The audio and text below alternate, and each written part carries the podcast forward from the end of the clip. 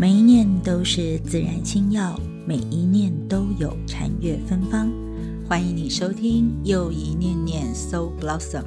当然，我是以西优老师，而这一念我们要进入的是阅读时光，一起来聆听或者是欣赏心灵好书，或者是美善的文字背后所要带给我们的正向能量。我相信，在我们的生命历程中，总免不了要面临挫败，或者是失去，或者也要去学习要相信奇迹，学习给人信心，给人希望，给人欢喜，给人方便。但是，到底该怎样做呢？或许在《自然星耀》当中第三章陷阱当中的这三篇故事——飞来横财、恩典以及变戏法，会告诉我们一些秘诀。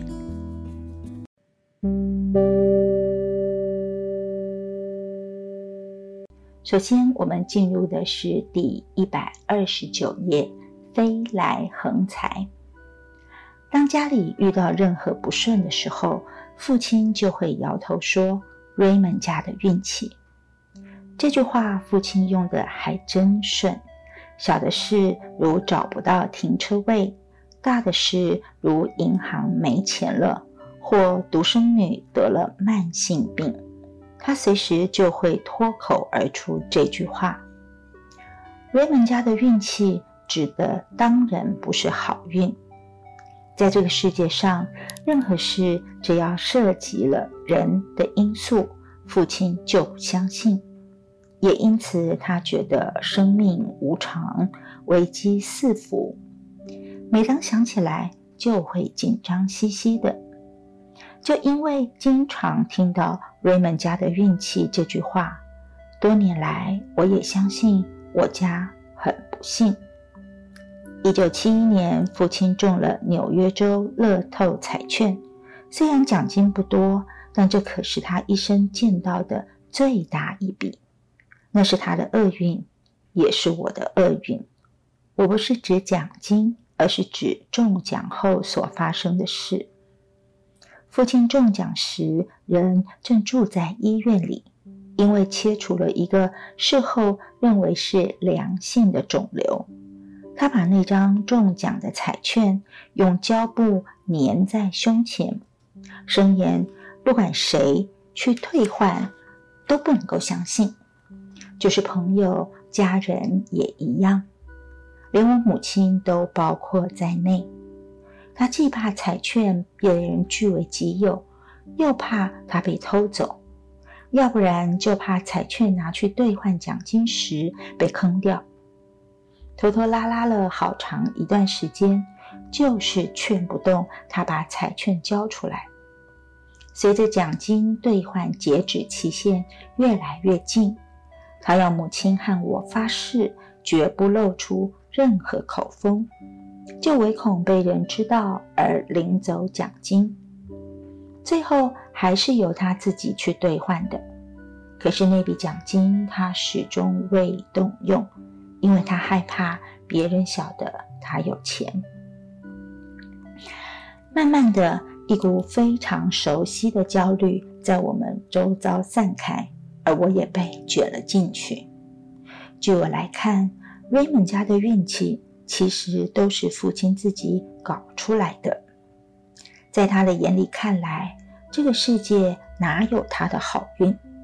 就像彩券中了五万块这种好事，他都会变成是一件不幸，把家弄得鸡飞狗跳。在这件事之前，我一直以为我们家是真的不幸，一直有一朵乌云盘旋在头顶上。然而，自从发生彩券的事之后，我就甩掉那个想法了。从父亲的人生中，我还学到其他的功课，是有关于得与失。凡是活在这个世上，每个人都有失掉什么的经验。打从我们出生起，就开始学习失。我们会以何种态度去面对？往往受家庭的影响，这些有关失去的功课，到底带着何种意义，乃是我们日后人生中最重要的学习之一。然而，这其中的智慧很难跟别人说，因为我们往往不好意思诉说自己的事。我的父亲是移民之子，孩提时便出外打工帮助家计，长大后还不时兼做两份工作。他经常累得说不出话，甚至于晚上坐在椅子上就睡着了。他一直都是做别人的伙计，听命于他们的指挥。对于这种情形，他颇为感慨。我记得父亲很早就曾说过：“千万要做自己的老板，这样才能掌控自己的人生。”我是在纽约曼哈顿一个公寓的六楼长大的。整个童年里，父亲经常和我玩一种游戏。那就是讲述他的房子，一栋将来能够拥有的房子。厨房里面有洗碗机，还有一个院子。我们曾经争论客厅到底要漆成苹果绿还是奶油黄。我偏爱奶油黄，但是父亲认为那高级了些。在我差不多二十岁时。父亲买下了长岛一座小屋，同时也退休了。那阵子，他的梦似乎达成了。几个月后的一个周日，我去看他，发现他竟然累得在椅子上睡着了。那是我从小熟悉的景象，但我认为如今应该不一样才是。母亲告诉我。先前父亲做了点事，好让这个家像个样子，情况就一直这样恶化着。我再一次回家，仍看到父亲在椅子上睡着了。我问母亲说：“你喜欢他这个样子吗？”母亲回答说：“嗯，你爸爸就怕有什么人闯进来，抢走我们辛苦了一辈子的家业。”他到现在还忙，就是想装一个警示系统。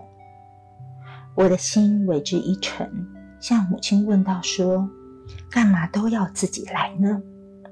母亲把我拉到一边，告诉我说：“反正很快就做好了。”几个月后，父亲看起来越来越憔悴。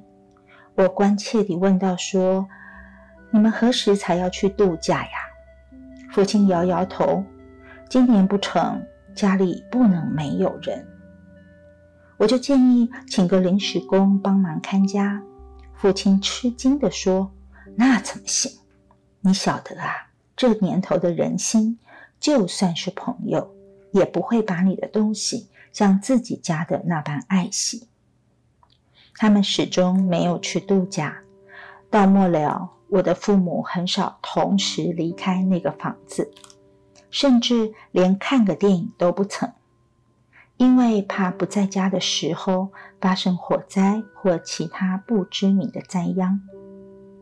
父亲一直做着一些奇怪的事，直到他去世为止。那间房子反倒成了父亲的枷锁，控制的比他先前的雇主更甚。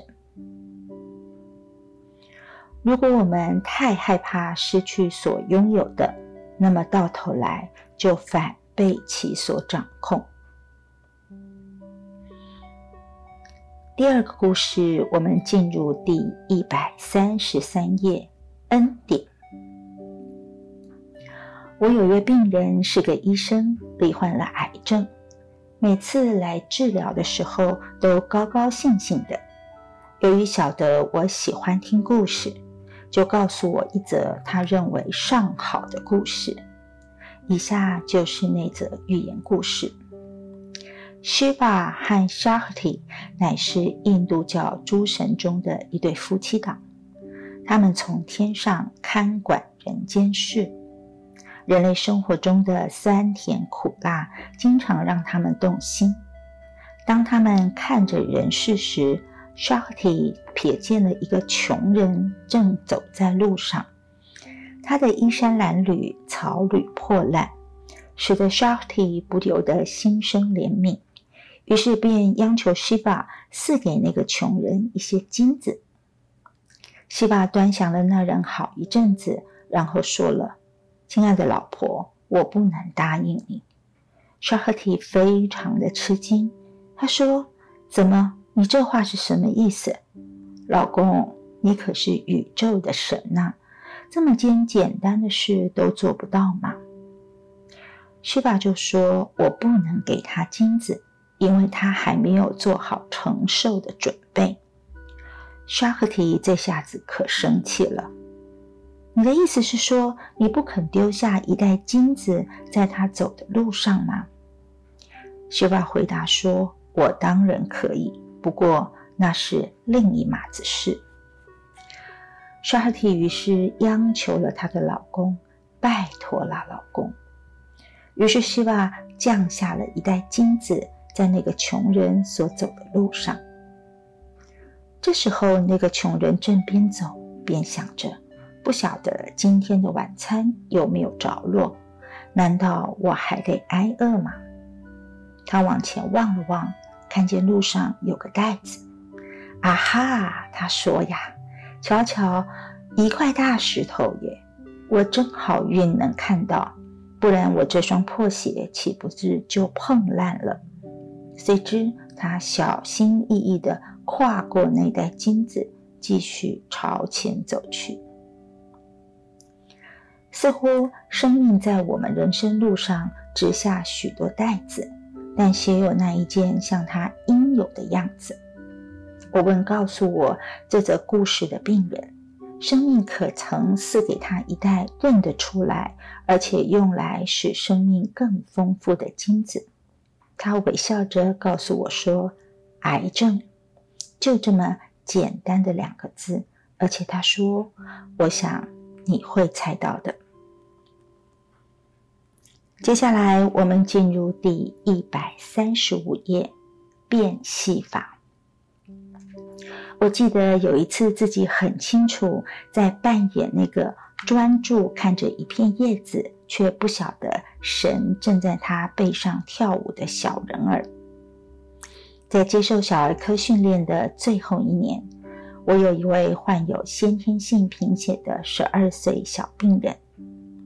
Caros 有天早上醒来，说觉得很累，隔天他就完全不省人事了。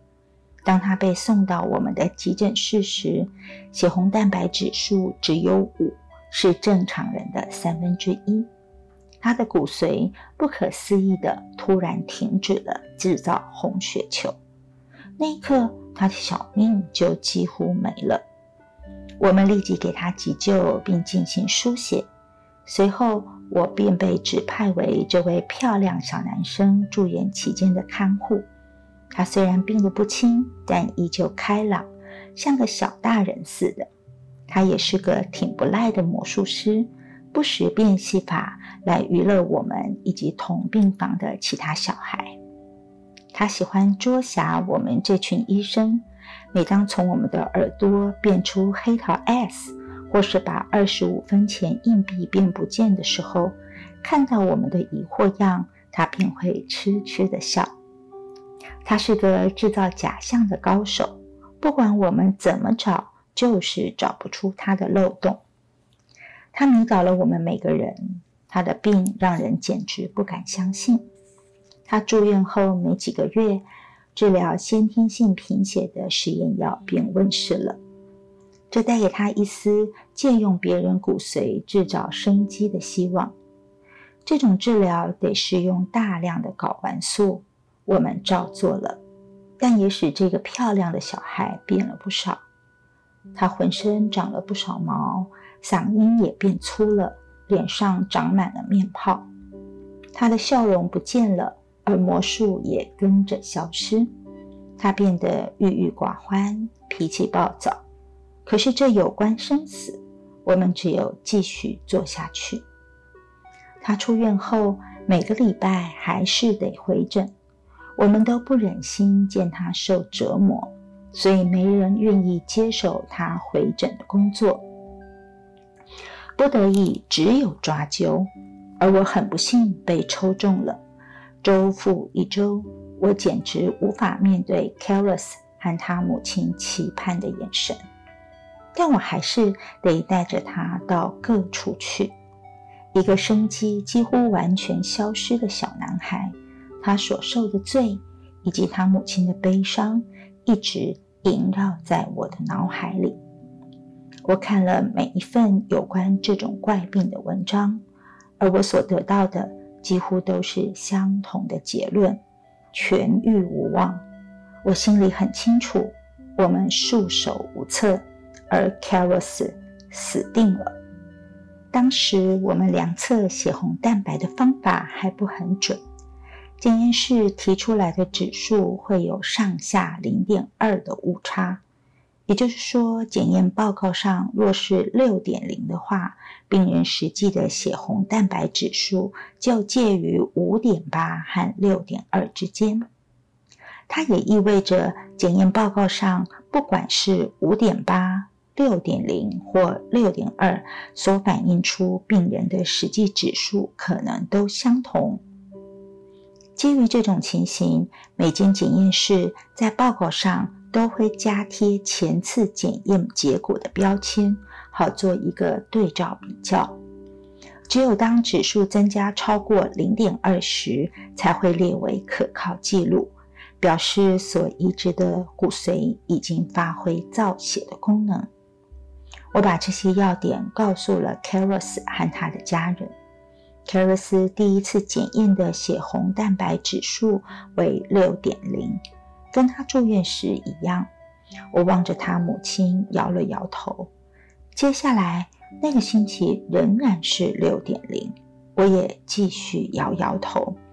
再下面那个星期还是六点零，然后是六点二，在误差范围之内，有可能是误差。我告诉 c a r o s 的家人，只见希望从他们脸上消逝。打从开始，一连六个星期都是这样。随着每个星期的过去，我越发的觉得这种治疗没有什么效果。我们只是在尽人事而已。在接下来那个礼拜 c a r o s 的血红蛋白指数为六点四，报告上的贴签提醒说前次检验指数为六点二。随着摇头，我再次觉得心痛。六点四，我对 c a r o s 的母亲说：“还是在检验的误差范围之内。”我认为 c a r o s 必死无疑，而我们无力阻止。可恨的是，我还得每周一次面对他生命的流逝。我真想逃离。一周又过一周，我看着报告上新的贴签。并且与更前一次的结果比较，而每周新的检验指数也都在误差范围内。等我发觉事实真相时 c a r o s 的血红蛋白指数已经升至七点四。多亏了 c a r o s 的母亲，当我又一如往常的摇头的时候，她轻轻碰了碰我的手臂，说：“大夫。”大夫，我孩子的病况好多了，他正康复呢。确实如此，我一直以为他会死，结果就看不见所看到的。期望经常会蒙蔽住我们的眼睛，从此我对任何事就不再那么的武断了。阅读时光，我们选读《自然星耀》。阅读的是第三章陷阱当中的三个小故事：飞来横财、恩典以及变戏法。希望故事也带给你一些不一样的感受。下一次我们当然还是继续幸福修炼阅读时光自然星耀的第三章。